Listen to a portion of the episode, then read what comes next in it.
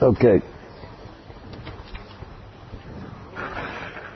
The parsha is called Mas'eh. It's the last parsha in the book of Bamidbar. And Bnei Yisrael were already in Arvot Moav. Arvot Moav is the jumping off place from which they went into Eretz Canaan. Right? Arvot Moav is on the eastern side of the Jordan River, sort of opposite Yericho.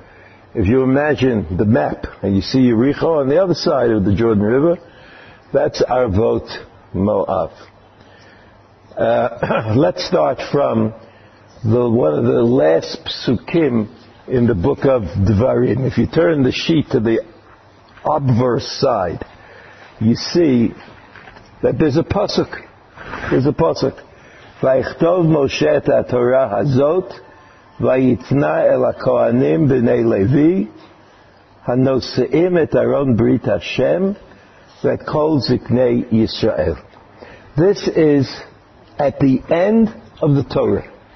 In the parasha of Vayelech, Nitzavim Vayelech Azinu V'zot Bracha, the last parashiyot of the book of Dvarim, of the book of Dvarim. And there it says, Vayichtov Moshe et Torah hazot.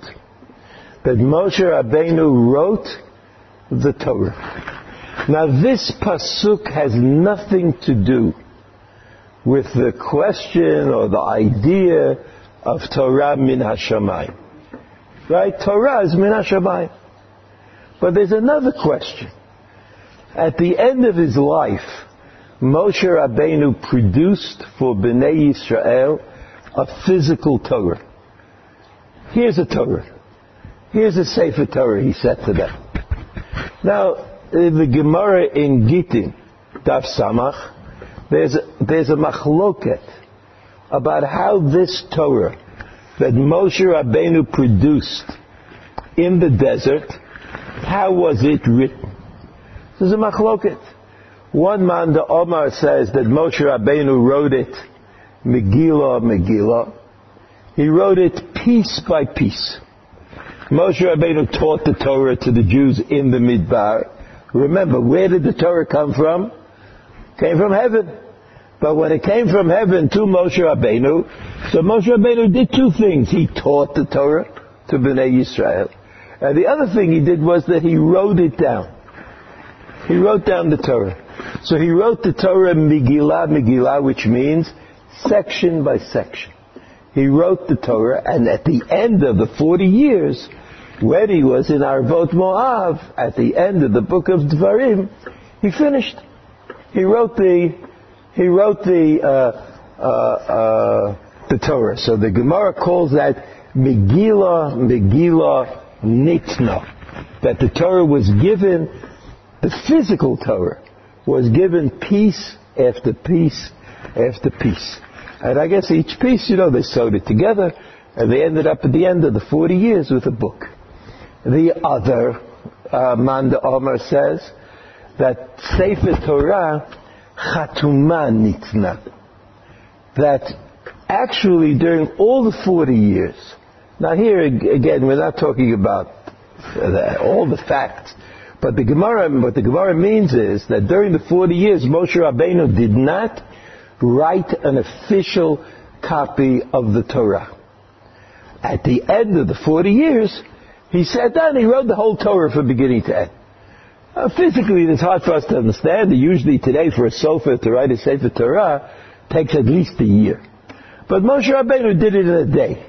So there's a machloket about how the Torah was written, not about how the Torah was given. About that, uh, this machloket is not relevant to that. The Torah was given to Moshe Rabbeinu by Hakadosh Baruch. It was given at Sinai. It was given in Ohel Moed, and it was given through the forty years uh, of the Jews in the desert. That's the Torah. But the writing of the Torah, converting that Torah into an official Sefer Torah, about that there's a machloket in the Gemara. Either that happened Megillah, Megillah. Either it happened piece by piece by piece, or it happened Chatuma. It was all somehow happened all at once, all together, all, uh, it was all uh, uh, just created. It was just created uh, uh, by Moshe Rabbeinu. Yesterday there wasn't a Sefer Torah, and today there is a Sefer Torah. Now it could be, it could be, I'm just saying for the for argument that when the Jews learned the, the Torah in the desert, that they made notes, or they wrote things down, but that was not the official Sefer Torah. The official Sefer Torah was written by Moshe Rabbeinu. That's what the pasuk says. Look again at the pasuk. Pasuk says, "V'echtov Moshe Torah azot vayitna el kohanim b'nei Levi hanoseim et Aron Brit Hashem that calls Ziknei Yisrael." There's ktiva and there's mesira. Right? Moshe Rabbeinu wrote the Torah and then he gave it.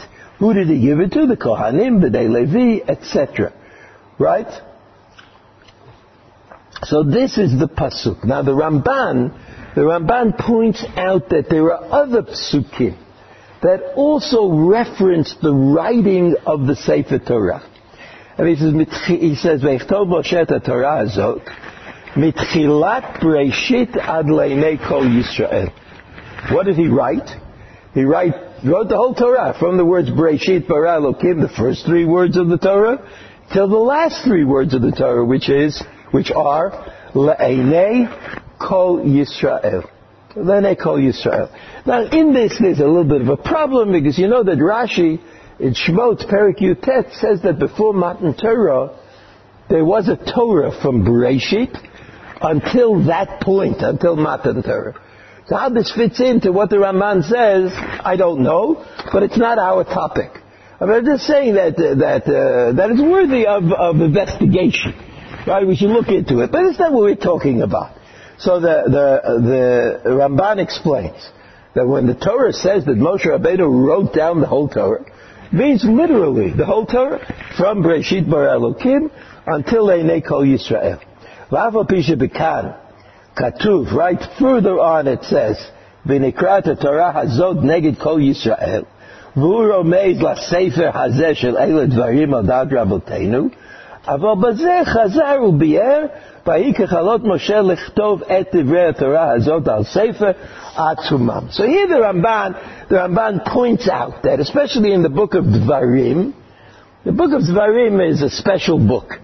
It's that something that we're not going to get involved with. There's something special about the book of Dvarim that differentiates it from um, the other books of the Torah. And in fact, the book of Dvarim is called Mishneh Torah, right? The, the Torah that includes other parts of the Torah in it, or repetition of things that are, that are in the Torah. So, Mishneh Torah, but here the Ramban says, there's no doubt. The Ramban wants to explain it, I mean, you have time, you look at it.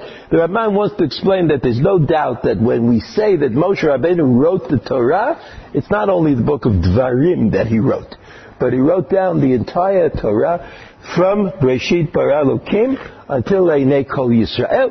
That's the position of the of the Ramban according to according to the words of Chazal. And we saw that in the Gemara, in the Gemara, there's a machloket. When did Moshe Rabbeinu, we know when Moshe Rabbeinu finished writing the Torah. He finished writing the Torah before he died. Just before he died. But when was the time? What was the time of the writing of the Torah? So the Gemara. Either Megillah, Megillah Nitna, that the Torah was written down piece by piece by piece and finished in the 40th year, or Torah Chatuma Nitna. That means that the Torah was written all at once at the end of Moshe Rabbeinu's life by Moshe Rabbeinu. But they, both opinions agree. If I would ask the question this way, when was it that the Torah came into existence, the physical Torah, the physical book of the Torah? That was on the day of the death of Moshe Rabbeinu. And on that day, either he wrote the entire Torah from beginning to the end, or he only wrote the last piece because he had written the rest of it until that time. Okay? So this introduction brings us to a particular issue in the parasha of Mas'eh. Everybody knows that the beginning of the of Mas'eh, I mean, if you go to shul and listen to the to the laning, you know that the beginning of the parasha of Mas'eh is very boring. It's also it's also terrible for the Bali Kriya. You know, if you have a young Balkore who has to learn the names of all these places and get it right, and you know how it is in shul, there are always people in shul who are ready to you know, do that to the young Balkari to make him wish he never took that job or that assignment. So, in fact, in fact, you know, I don't know if you know, it's so boring that even the Ba'alei kriya are bored sometimes. And they have a little niggin that they sing. They don't read it the way they read the other psukim in the Torah, but there's a niggin, especially if you if you ever go to a Yekish shul, you know, where they're very uh, kind of careful about exactly how to do it, you'll see that they have a niggin. They, they went from here, they went to there, they went to here, they went to there. That's the, the niggin. They don't read exactly what the ta'amim say. They just sort of sing-song it because it's, um, I don't know. I would say the boring is a good word. So in any event, let's look at what it says. That's what it says. It says, Eilamas E b'nei Yisrael me'eretz Mitzrayim l'tzivotam b'yad Moshe v'Aaron. So you know that Rashi tries to deal with the problem. Let's look at the Rashi. Lama amasa'ot halalu. I mean, that's a pretty direct kind of question. Like, who needs this? Who needs it? But the meaning of the question is, we know all of this. Turn the page. You have to turn back to the beginning, right? The meaning of it, the meaning of the question is, is this. If you look in the Chumash, the Chumash tells us where Bnei Yisrael were and where they went to. So what do I need a parsha to collect all this information that I have anyway? Okay, it makes it easier. You know, like if you were, if you're a student and the teacher gives you one of those questions, name the 42 Masaot of Bnei Yisrael, okay, it's nice to have it collected. But what difference does it make? So this is what, this is what uh, um, uh, Rashi asks. Lama nichtivu hamasaot halalu. And, and, uh, okay, it comes from the Medrash, right? It comes from the Medrash, but we'll learn it from Rashi. Now, Rashi, believe me, does not have the kind of answer that we're looking for. What does Rashi say? Because we, the Torah wanted to teach us the great chesed that HaKadosh Baruch Hu did with Bnei Yisrael. Shafal Pisha Gazar Lehem Letaltelam. In other words, even though the punishment that Bnei Yisrael received for not going into Eretz Yisrael, you remember the story with the Meraglim and etc., was that they would wander around the desert for 40 years until everybody died. לא תאמר שהיו נעים ומטולטלים ממסע למסע כל 40 שנה ולא הייתה להם מנוחה. Do not say that all they did was go from one place to another all the 40 years. Every time they came to a place, they had to pack up again and move to another place, and that would have been really terrible. Sharei enkan ela arba imushtayim masaot, because you count the number of masaot in the psukim, there are 42 of them. Say mehem yudalet. Subtract from 42, 14. Shekulam ayabashanari shanakodam exer, because the first 14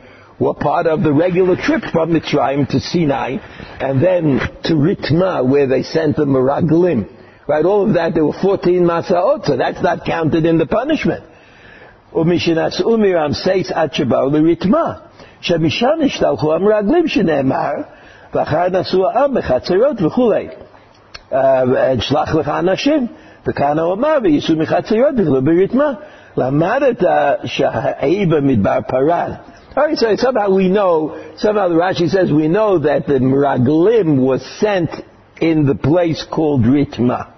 Va'od. So in other words, we have 42 minus 14. For the 14 don't count. They're not part of the punishment. They just were like getting from one place to another. Had to go from one place to the other.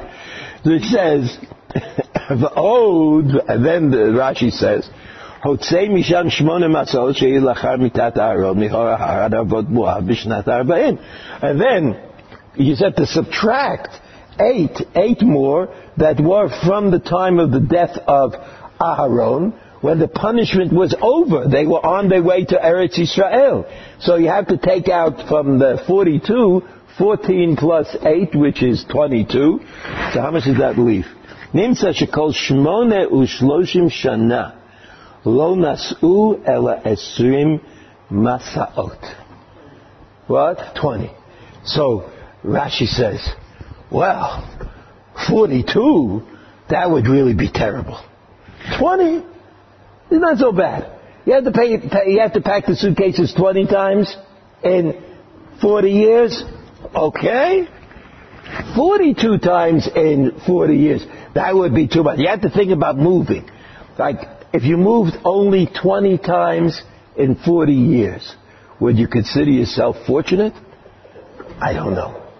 I don't know what Rashi's talking about. I mean, literally. I have no idea what Rashi is talking about. But Rashi is not talking about anything. Rashi is quoting something that's in the Medrash. And Rashi says that the Medrash teaches us that there was a need for this list. And the need for the list was that, that, that to teach us that there's a chesed involved. That HaKadosh Baruch Hu displayed chesed to Bnei Yisrael. How exactly? Where the chesed was? How you figure it out? We don't know. We don't know what the Masaot were. We don't know if it was hard. We don't know if it was easy. Maybe they had nothing to pack anyway because their clothing never wore out. They had no food to take. They had no pots. They had no pans. They, they had nothing. They had nothing. So what's the big deal? Maybe it's not a big deal. 20 is not a big deal. Maybe 40 is not a big deal. Uh, who knows? But that's what it says in the Medrash.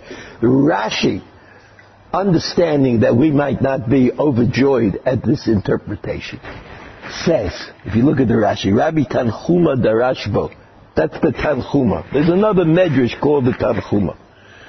Drasha Cheret. Mashal lemelech shaya beno chole, v'olichol makom rachok, lirap oto. A king had a son who was sick. And he took him to a far off uh, place because he heard that there was a specialist, a doctor who could help him. Kevan shayu chozrim, on the way back, the doctor, they found the doctor, the doctor helped, and the child was cured. Kevan shayu chozrim, התחיל aviv מונה kol hamasaot. When they were on their way back home, his father, who was now happy that this was all worth it and it was good, his father started like uh, making a list of all the places that they stopped all of the inns, the hotels, the people they met. I mean, that's what, that's what he did. Amarlo, kan yashanu, v'kan hokarnu, kan chashash the In other words, he started telling him. He said, went to, he reviewed it with his son. Remember we were here, you didn't feel so good. Remember we were there and we had the food, we didn't like the food. Remember we were here. we met some people that uh, that made you happy. That's that's what happened. That's what happened. So that the Tanchuma says, even though we don't understand it yet, I mean, it's like I, I feel I feel badly by always saying that we don't understand what Rashi says. But I think that if I don't say that we don't understand what Rashi says, we won't even make an attempt to understand it. You know, because it's always difficult when you learn something that you've learned already 30 times. It's hard to say you don't understand it because it's so familiar to you. So first you have to figure out that you don't understand it. And after you figure out that you don't understand it, you can try to understand it. I mean, obviously, if you think you understand it, you're not going to try to understand it. Right? I mean, that's, that's the, the great thing of Girsa Diankusa, of teaching, of what you learn when you're a child, is that when you're an adult, you can, you can go through it very easily. The difficult thing about Girsa Diankusa is that you think you know what you're talking about. Right? Because when you were a child, your teacher always said, and that's what it means. You know, like, if you can imagine a teacher in the first grade saying to his students, gee, I don't understand what this pasuk says. Maybe you could help me. So, like, like, to get to the point of somebody who learns Torah, to get to the point and say, I really don't understand this, that's a ma'alah. That's a great achievement. Now, for someone who doesn't know Hebrew to say, I don't understand the words, that's not such a great achievement, right? Because that's, so in any event, that's what Rashi says. That's what Rashi says. Now let's look at the second pasuk. And, and, and, you have these, you have all these psukim, all these psukim, which are the series of um, masaot. Now I'm, i want to just, I want to repeat again. There are, there's a question and two answers in Rashi.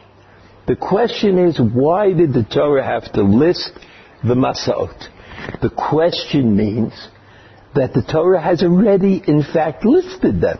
If you go through the Chumash, from Yitziat Mitzrayim until the parasha of Mas'eh, you'll find all of this information in the Chumash.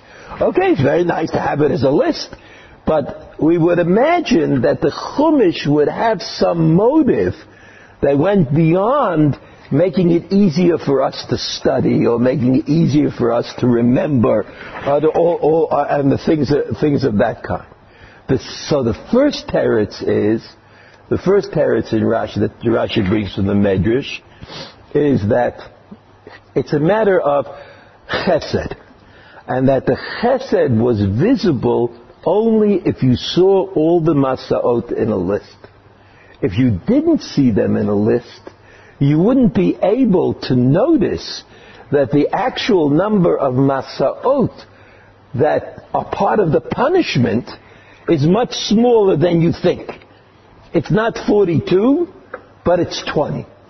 And that's called chesed when you uncover the fact that the reality of, of God's punishment is different than we thought it was. That's what, that's what Rashi says.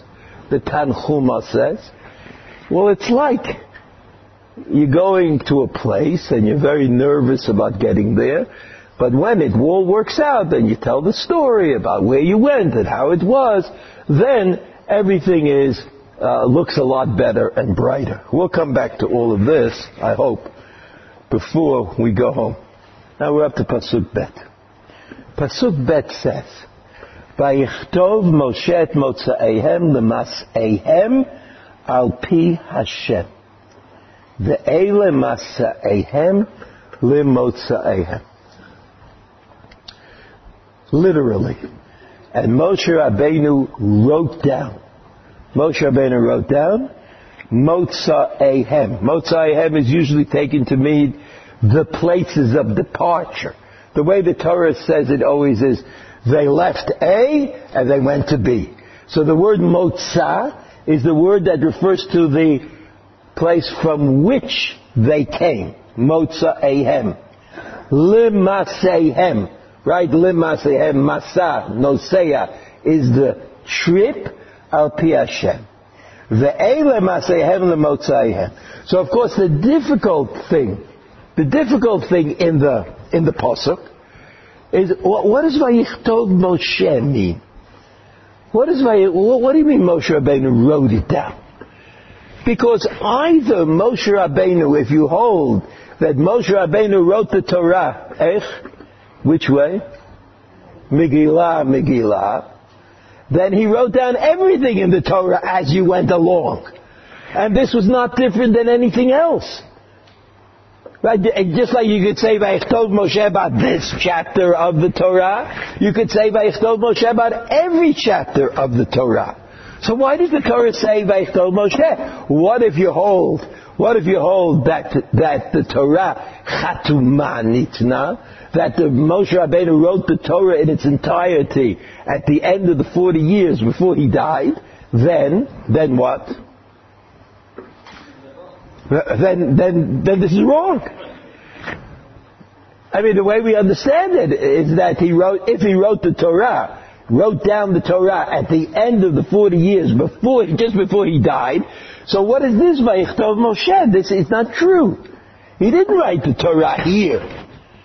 He wrote the Torah elsewhere, in another place. So these words, Vayichtov Moshe, are a mystery because they don't fit in to either position that we've heard in the Gemara about writing the Sefer Torah. If the Sefer Torah is written Megillah, Megillah, then Moshe Rabbeinu wrote the entire Torah as he went along. And he didn't just write this parasha, but he wrote all the parashiyot. And if he wrote all the parashiyot, that either say Vayichtov Moshe in every parasha, or say Vayichtov Moshe in none of the parashas. What's the reason for saying Vayichtov Moshe here in this parasha of Mas'eh? Doesn't make any sense. Doesn't make any sense. Now this is an elusive question. Elusive, by elusive I mean that most of the Mefarshim don't deal with it. Which is not the same as saying that none of the Mefarshim deal with it. But you might think that this would be a front row kind of question. I mean, like it, like it really hits you in the eyes. What? What? You mean what happened? Moshe Rabbeinu learned the Torah, but he didn't write it down. He only wrote down the luchos. He only, only the luchos were written. So you have, you have this, uh, this like I, I, I, it's a question. I go, what happened? How come it's so quiet? How come this question is so quiet? So there's an interesting Orach The Orach you know the Orach The Orach is found in many editions of the Mikraot Gedolot, which I guess means that he's important, important personality. You know, the Orach is one of the people who's called a Kodosh. The Or HaChaim is called Or HaChaim So he must have been an impressive personality. He came from Morocco, and he died in Eretz Yisrael, and he lived in what century?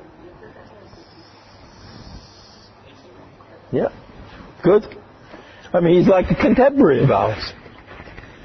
He's, uh, you know. So listen to the Or HaChaim. You turn the page. Huh? The 18th century.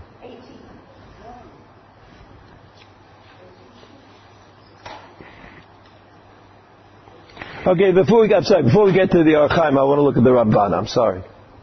I'm sorry. Uh, the Ramban is a continuation of Rashi. Okay, the Ramban is a continuation of Rashi. Before we get to the Or HaChaim, we'll look at the Ramban. The Ramban says this. אחרי נקמת מניין, it's on page 2, right? אחרי נקמת מניין, שאמר לו הקדוש ברוך הוא למשה, אחרי תיעשה ולעמך ואחרי שחלק ארץ ואוג, ובנו הערים הנזכרות, נתן דעתו לכתוב המסעות. After Moshe Rabbeinu did all these great things that he did, he won the war, he divided the land, he organized the people, I mean, so then he had, he had like spare time.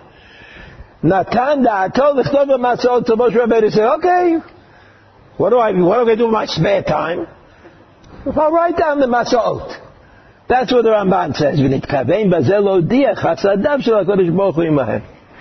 Moshe Rabbeinu was interested in emphasizing the chesed that HaKadosh Baruch Hu did with Bnei Yisrael, right? This is Rashi.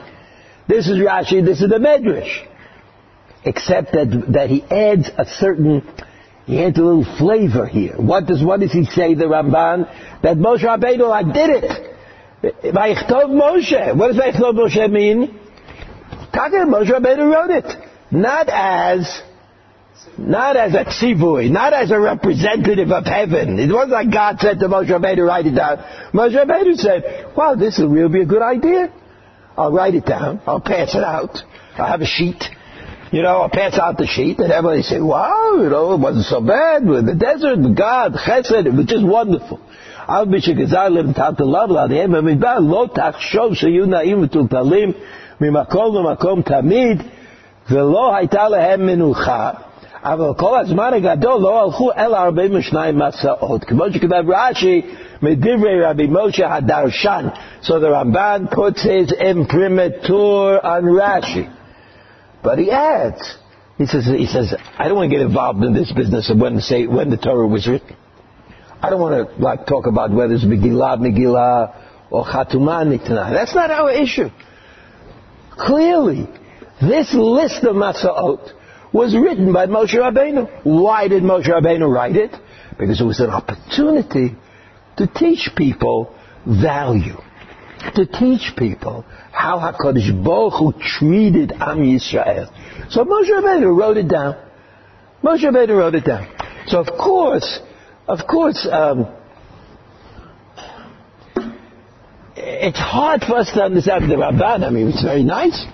But it turns out, therefore, according to the Ramban, that there's a pasuk in the Torah that says that Moshe Rabbeinu wrote the Torah, but he wasn't commanded to write the Torah. Now that's already a new idea. And what supposed to do with that idea? What do you mean he wrote the Torah but wasn't commanded to? Here it is, it's in the Torah. It's right here in the Parsha of Masay. So I'm missing, I, am missing a way of dealing with this very interesting notion that the Ramban came up with which is that Moshe Rabbeinu did it on his own. And so the, the Ramban backtracks a little bit. And he says, Vosif Arabimor to Elet B'Yidiyata. And, and the, the Rambam, in the Moreh Nevuchim, and here the, the, the Ramban writes it as though the Rambam is working for him. You know, like, I've got this idea, the Rambam, the Rambam, I'll incorporate that also. I'll bring this in the, Ram, the Rambam. I mean, you could even explain it, you could explain it this way. They say, why were the Masaot written down? That's why Yechtav Moshe, Moshe Rabbeinu wanted to teach Bnei Yisrael this Musar, that Moshe, that Kodesh Baruch Hu had a lot of chesed. And then the Ramban says, but you know how it got into the Torah? You know why it's in the Torah? I mean, Moshe Rabbeinu was his idea. But how did he get into the Torah? So the Ramban, quoting the Rambam, says, "Lomar hatzorech laskir masaim gedol ma'od." It's very important. There's a very important lesson to be learned from these masaim, from these trips that Bnei Yisrael took. Ki hanisim v'otot anasot. Hayu amitiyot l'chol. He says, after all the miracles that happened in the desert were clear, obvious to all those who were in the desert.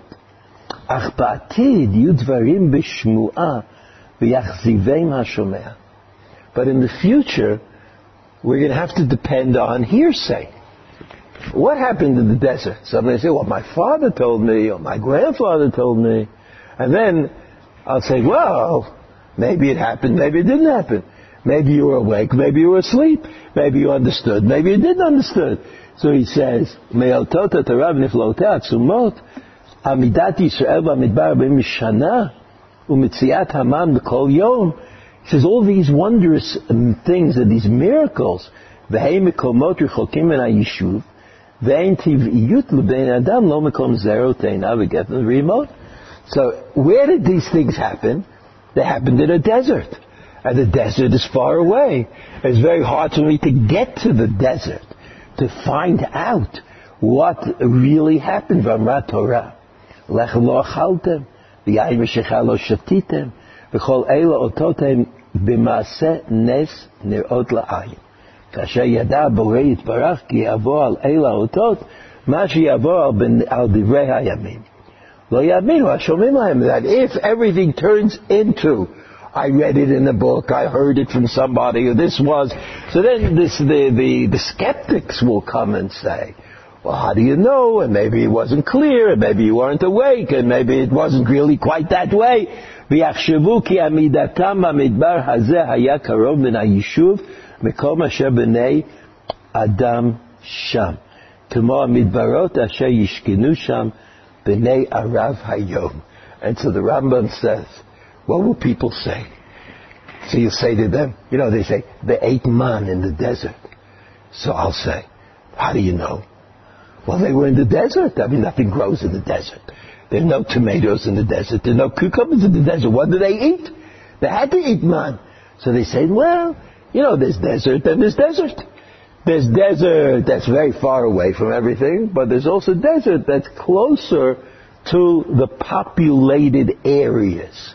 Right, so that desert, that desert where the Arabs today live, we are closer to places where there is planting and sowing and harvesting. Oh, And then the closer you come to civilization, the more likely it is that you'll find food to eat and water to drink.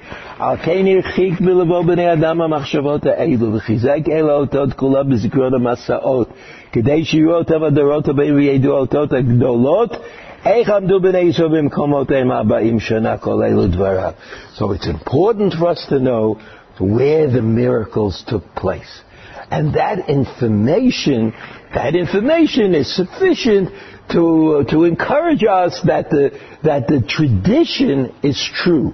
That they were really in the desert, they really had no food, and they had to live on the chesed of HaKadosh Baruch Hu, etc. So the Rambam, the, the, the Ramban, this is, I'm reading from the Ramban, who's quoting the Rambam from the Moreh Nevuchim. So the Ramban is the one who thinks, yes, it was to teach us the chesed of HaKadosh Baruch But it was also to make sure that we understood that this really happened.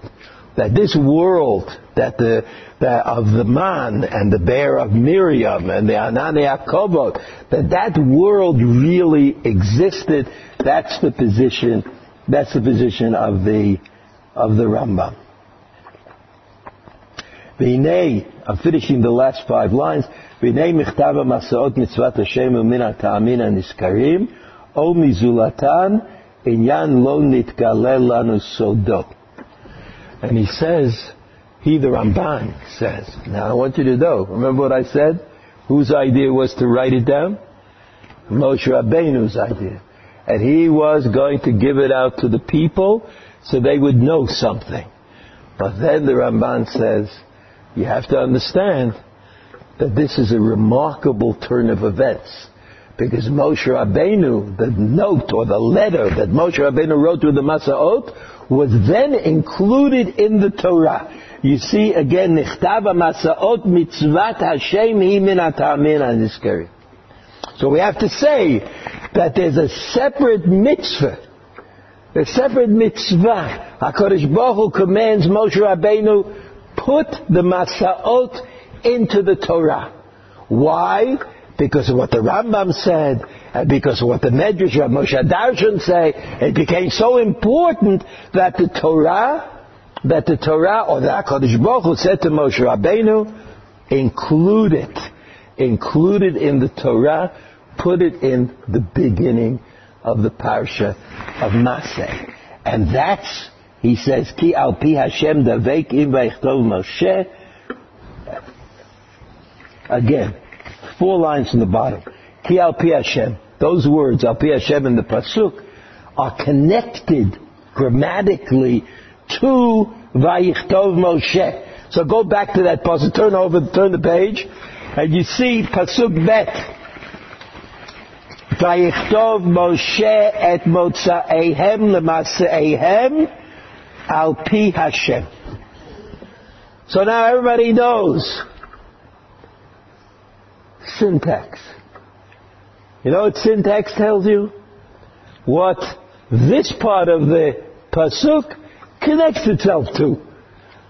Now those words al pi Hashem, everybody understands from the mouth of God.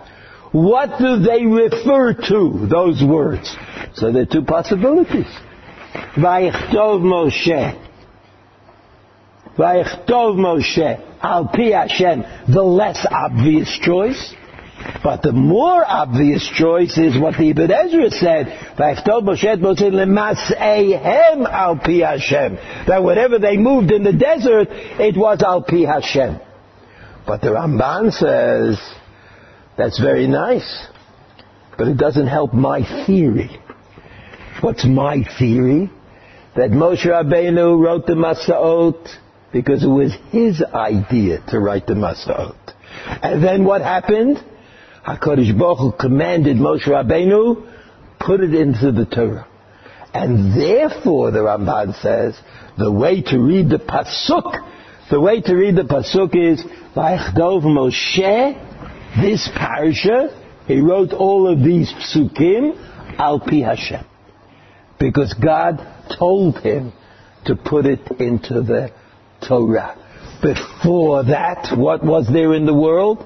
There was the same exact parsha written by Moshe Rabbeinu, but only for the people. It wasn't originally included as part of the Torah. This is what the Ramban says.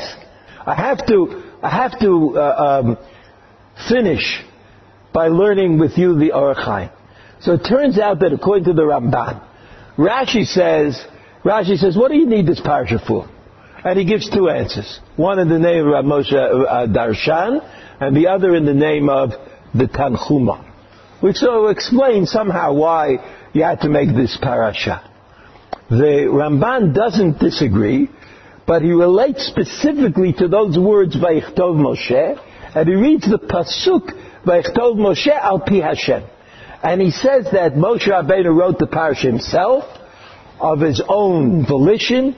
It had nothing to do with the Torah. And he was going to give that parasha out to Bnei Yisrael. They'll have it like as a, as a handout. And they'll have to look at it. And they'll say, oh, They'll see Rav Moshe Darshan, and they'll see the Tanchuma. They'll understand. They'll understand what it was that happened to them in the desert.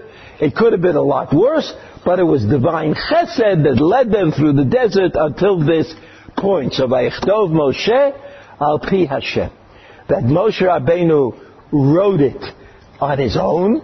There was really no need to include it in the Torah. But then HaKadosh Baruch so to speak, saw that this was such a, uh, a desired product and worked so well and was so so uh, good for the people, for Bnei Yisrael. HaKadosh Baruch said to Moshe Rabbeinu, write this in the Sefer Torah and put it at the beginning of the parasha called Mas'eh. So the way he explains Vayichtov Moshe, he the Ramban, the way he explains Vayichtov Moshe is that Moshe Rabbeinu wrote it on his own, and only later on HaKadosh Baruch Hu commanded him to put it into the Torah. So now let's look at the Or HaChaim. I told you who the Or HaChaim is. Now we'll look at the Or HaChaim. See the second, the left-hand column on page two. Tzarich ladat.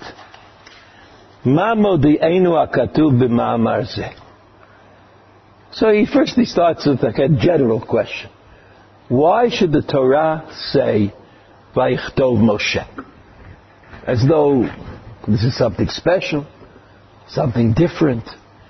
What does the Torah want us to understand?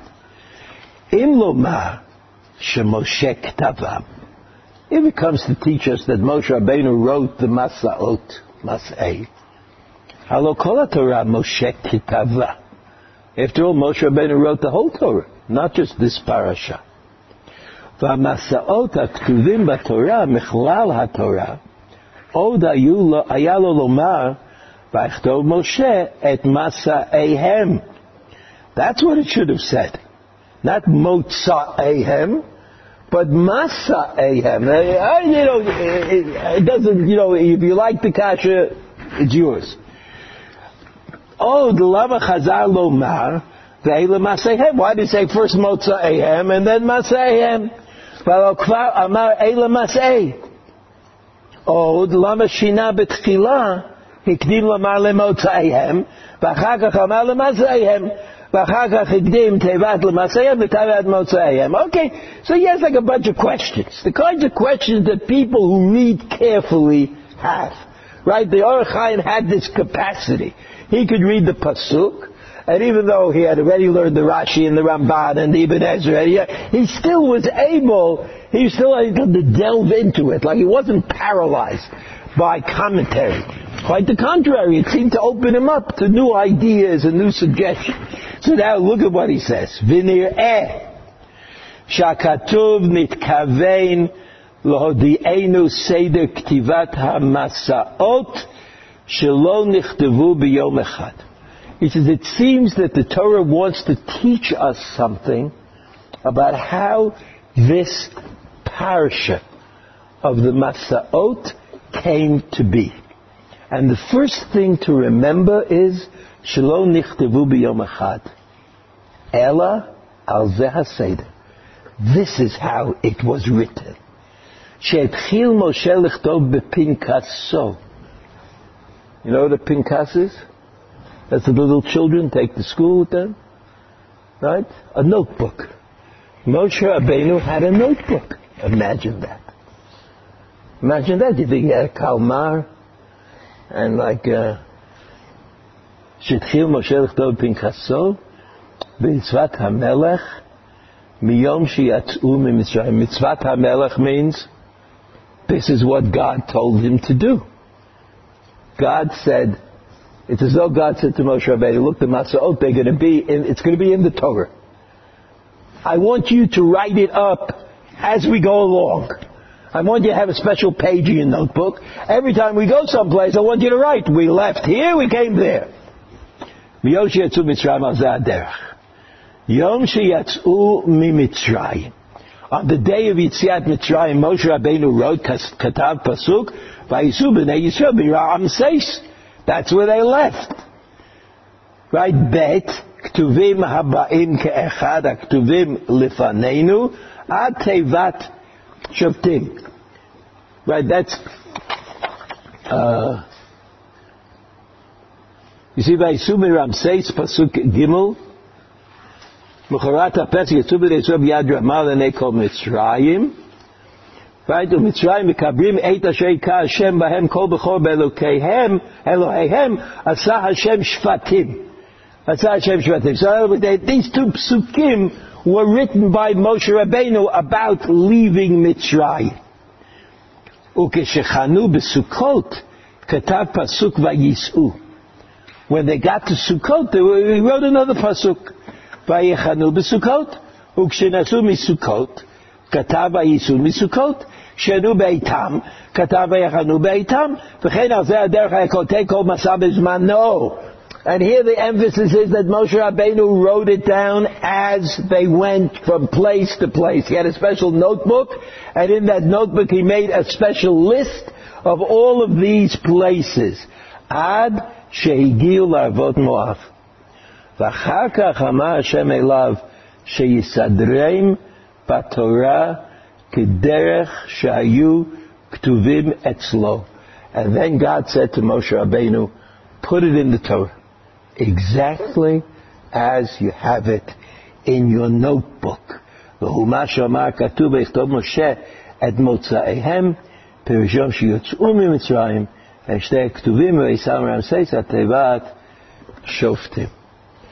So there's no doubt that the Or HaChaim is continuing the idea of the Ramban, that somehow the Masaot the list of Masaot is generated independently of the rest of the Torah. And whereas the Ramban gave us the idea that Moshe Rabbeinu thought of it on his own, and only after it was completed did HaKadosh Baruch say to Moshe Rabbeinu, write it in the Torah. According to the Or HaChaim, it was originally a directive from God. God said to Moshe Rabbeinu, you have a notebook? Write this up in your notebook. Write this all up in your notebook, and then eventually it'll be put into, it'll be put into the, uh, the Torah. So let's start from the Let's start again from the Tanchuma. Remember the Tanchuma? The Tanchuma said that if the king takes his son on a trip, right? Son takes takes his son on a trip and says, well, on the way, on the way to the doctor, you don't know what the trip is. It could be a tragedy if Rachmana litzlan, the child would have died. So the whole trip would have been a tragedy. And when the king would tell the story, he would say, look, we went first to, we got off here on the train, and it was cold, and the people were not friendly, and we, the food was no good. And then we would go, and we went to the second place, and we couldn't get transportation, and there were no horses, and we had nowhere to ride, and we'd go on. The story of the trip to the doctor would become the story of an ongoing tragedy. Tanhuma says, but if the child was cured and the doctor worked a miracle, so then when the king tells the story, he says to his son, Remember we were here, how wonderful it was, and how nice the people were, and how comfortable the beds were, and how warm it was because the fire was high. So that the story, the story that you tell about the trip that you made in life depends on what you made of your life. Bnei Yisrael were on their way to Eretz Yisrael. So Moshe Rabbeinu says to them, according to the Tanchuma, Moshe Rabbeinu says to them, you know, it doesn't matter what you thought of in step number one and step number two. But we see now that every step of the way was wonderful. Because all of those steps led us to where we are now, which is on the verge of going into Eretz Israel. And so Moshe Rabbeinu says, that's the story. That's the story of the Masa'ot. It's true that it could have been different. It's true that we didn't have to spend 38 years in the desert. But history is not only what caused us to be where we were or the accurate rendition of the difficulty that we had at the time. But history is also how it turns out. That's what history is. And that's what the Tanchuma says. And so Moshe Rabbeinu said to Bnei Yisrael, you know, when you read the Chumash, and you see we went from here to there, and we went from there to there, well, there are a lot of low points in that story. There are a lot of difficult moments that are reflected in that story. But there's another story there's another story. We went from here to there, from there to there, from there to there, from there to there, and now we're ready to go to Eretz Yisrael. That's a different story. It's a success, so to speak. We've done it. We've done what no other group has ever done. We've absorbed the Torah. We've absorbed the obligation. We've accepted the fact that we're going to have to turn Eretz Yisrael into a place of Torah. We've done it. We've done it, and that's a different story. That's not the same story as, that's not the same story as the, the, the, the events that happened one after the other as we were going on our way in the hope that we would get to Eretz Israel. So there's a story. There's a story. But when the child is cured, and the king takes him back to his home. That's one story. And when the child never is not cured and he dies, there's another story that is told. And each place takes on a different significance. And so Rabbi Moshe Hadarshan says, Rabbi Moshe Hadarshan says this. He says that if you look at the list, you can discover chesed. You can discover it. So Rashi gives you a suggestion. There weren't 42 uh, uh, Masa'ot. There weren't 42 trips that they took, but really, if you counted right, is less, which means that if you look carefully, you'll see good things that HaKadosh Baruch Hu bequeathed to us. That's called chesed. So chesed is something that you find, that you have to be reflective about, that you need retrospection for. Because sometimes at the time when something happens, it is really painful. It's overwhelming. It's difficult for us to absorb. We have all these kinds of quasi-philosophical questions. Why me? Why now? Why then? Why? Right? All those kinds of questions. But later on, you're able to assess things from within a frame of reference that is the frame of reference that you think is really true. So that's what Rabbi Moshe Hadarshan said, that in a list you could see it differently than you see it as the story unfolds. And so, according to the Or HaChaim, HaKadosh Baruch Hu actually said to Moshe Rabbeinu, take your notebook and write the list of places where we left and where we came to. That's all. Just write the list because you're going to see that when you look at the list, it'll look different than the story that you tell about the time from Yitziat Mitzrayim until today when we're ready to go into Eretz Yisrael. And this idea that the Or promoted came straight from came straight from the Ramban. And Louis the Mistafina would say this, that there are different truths that have to be reflected in the Torah. And it's important for us as Talmidim of Moshe Rabbeinu and Talmidim of the Torah to be able to make, to avail ourselves of the different truths. You say, look, I mean, Jewish history is not uh, always rosy. It doesn't always, or let's say the, the history of the state of Israel. I mean, it's not always without tension, one might say. You know, I mean, people in Israel all get up at 6 o'clock in the morning to hear the news. I mean, I don't think this happens anyplace else in the world. Right? You know, it's like, like 6 o'clock in the morning, I gotta get up and hear the news. I, I have to get up and do something. I don't have to milk the cows. I don't have to do anything like that to hear the news.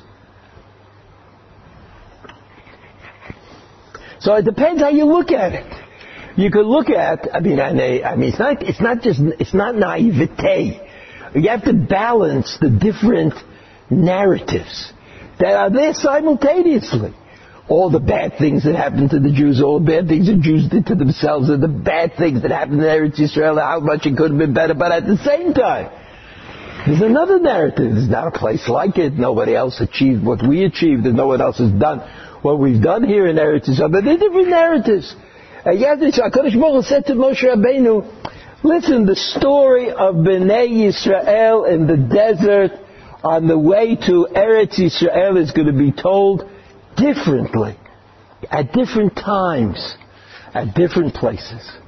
Some stories will emphasize the struggle and the difficulties, and others will start from the end and say that look, it happened. Yitziat Mitzrayim, Matan Torah, Eretz Yisrael. It happened. That's what, that's what, that's what we did. So HaKadosh Baruch Hu told Moshe Rabbeinu, listen Moshe Rabbeinu, I want you to write a list as we go along. Because I want you to teach the people that there is no story until the story has ended. And that's why people are so interested in knowing how it's going to be, like how it's going to turn out. Because how it's going to turn out is the way the story is. I'll just take another minute. The Ramban answers the question. Answers the interesting question of why the Torah had to tell us about Adam Harishon in Gan Eden. Why was it important to know about Adam and Chava? That they were in Gan Eden and they got themselves kicked out of Gan Eden. This is the Ramban says this is the end of the Devar. I mean, why do I have to start off with uh, like a distress? You know, what happens to start with a story that's so, uh, well, I mean, you know, uh, doesn't put us in such a good light. What do I, what do I need that for? Why couldn't the Torah have just said, okay, there, there was Noah. You know, it's not, oh, or there was Avram Avinu. Why do we have to start from Adam and Chava and, and all of these weird stories or, or difficult stories that are about losing Gan Eden? And so the Ramban, he has this idea, the Ramban says, you know why the Torah tells us about Gan Eden? Because the end is always identical to the beginning. And the beginning and the end is that we're all going to be in Eden. That's what the, that's what the Ramban says. So it depends on how you tell a story. According to the Ramban, the story of the Garden of Eden is the real story. That's real. Everything else is just draying around. You know, we're just trying to make it somehow to the next, to the next weekend. But that's it. But the real story is Gan Eden. And that's where the Ramban says we have to always set our sights. That's what, that's the story of the march of Am Yisrael through, uh, through history. So that according to the Ramban again, the writing of this parsha was truly done separately, al pi Hashem. Because Moses, as though God said to Moshe Rabbeinu, listen Moshe Rabbeinu, you also have to have something to be enthusiastic about. You're going to bear the brunt of all the terrible things that happened to Am Yisrael. But here you'll be able to look at your list and you'll see that things are not as bad as you imagine them to be. So the Or HaChaim based himself on the Ramban. The Ramban includes the Nevuchim in his assessment of things, and that takes us back to Rashi, who quoted the two Medrashim, the Rabbi Moshe HaDarshan and the Tanchuma, both of whom seem to say that it depends on what story you tell. If you tell the story of Bnei Yisrael on their way to Eretz Yisrael, that story is totally different than the story of the trial and tribulations of Am Yisrael after Yitziat Mitzrayim. Have a good Shabbos.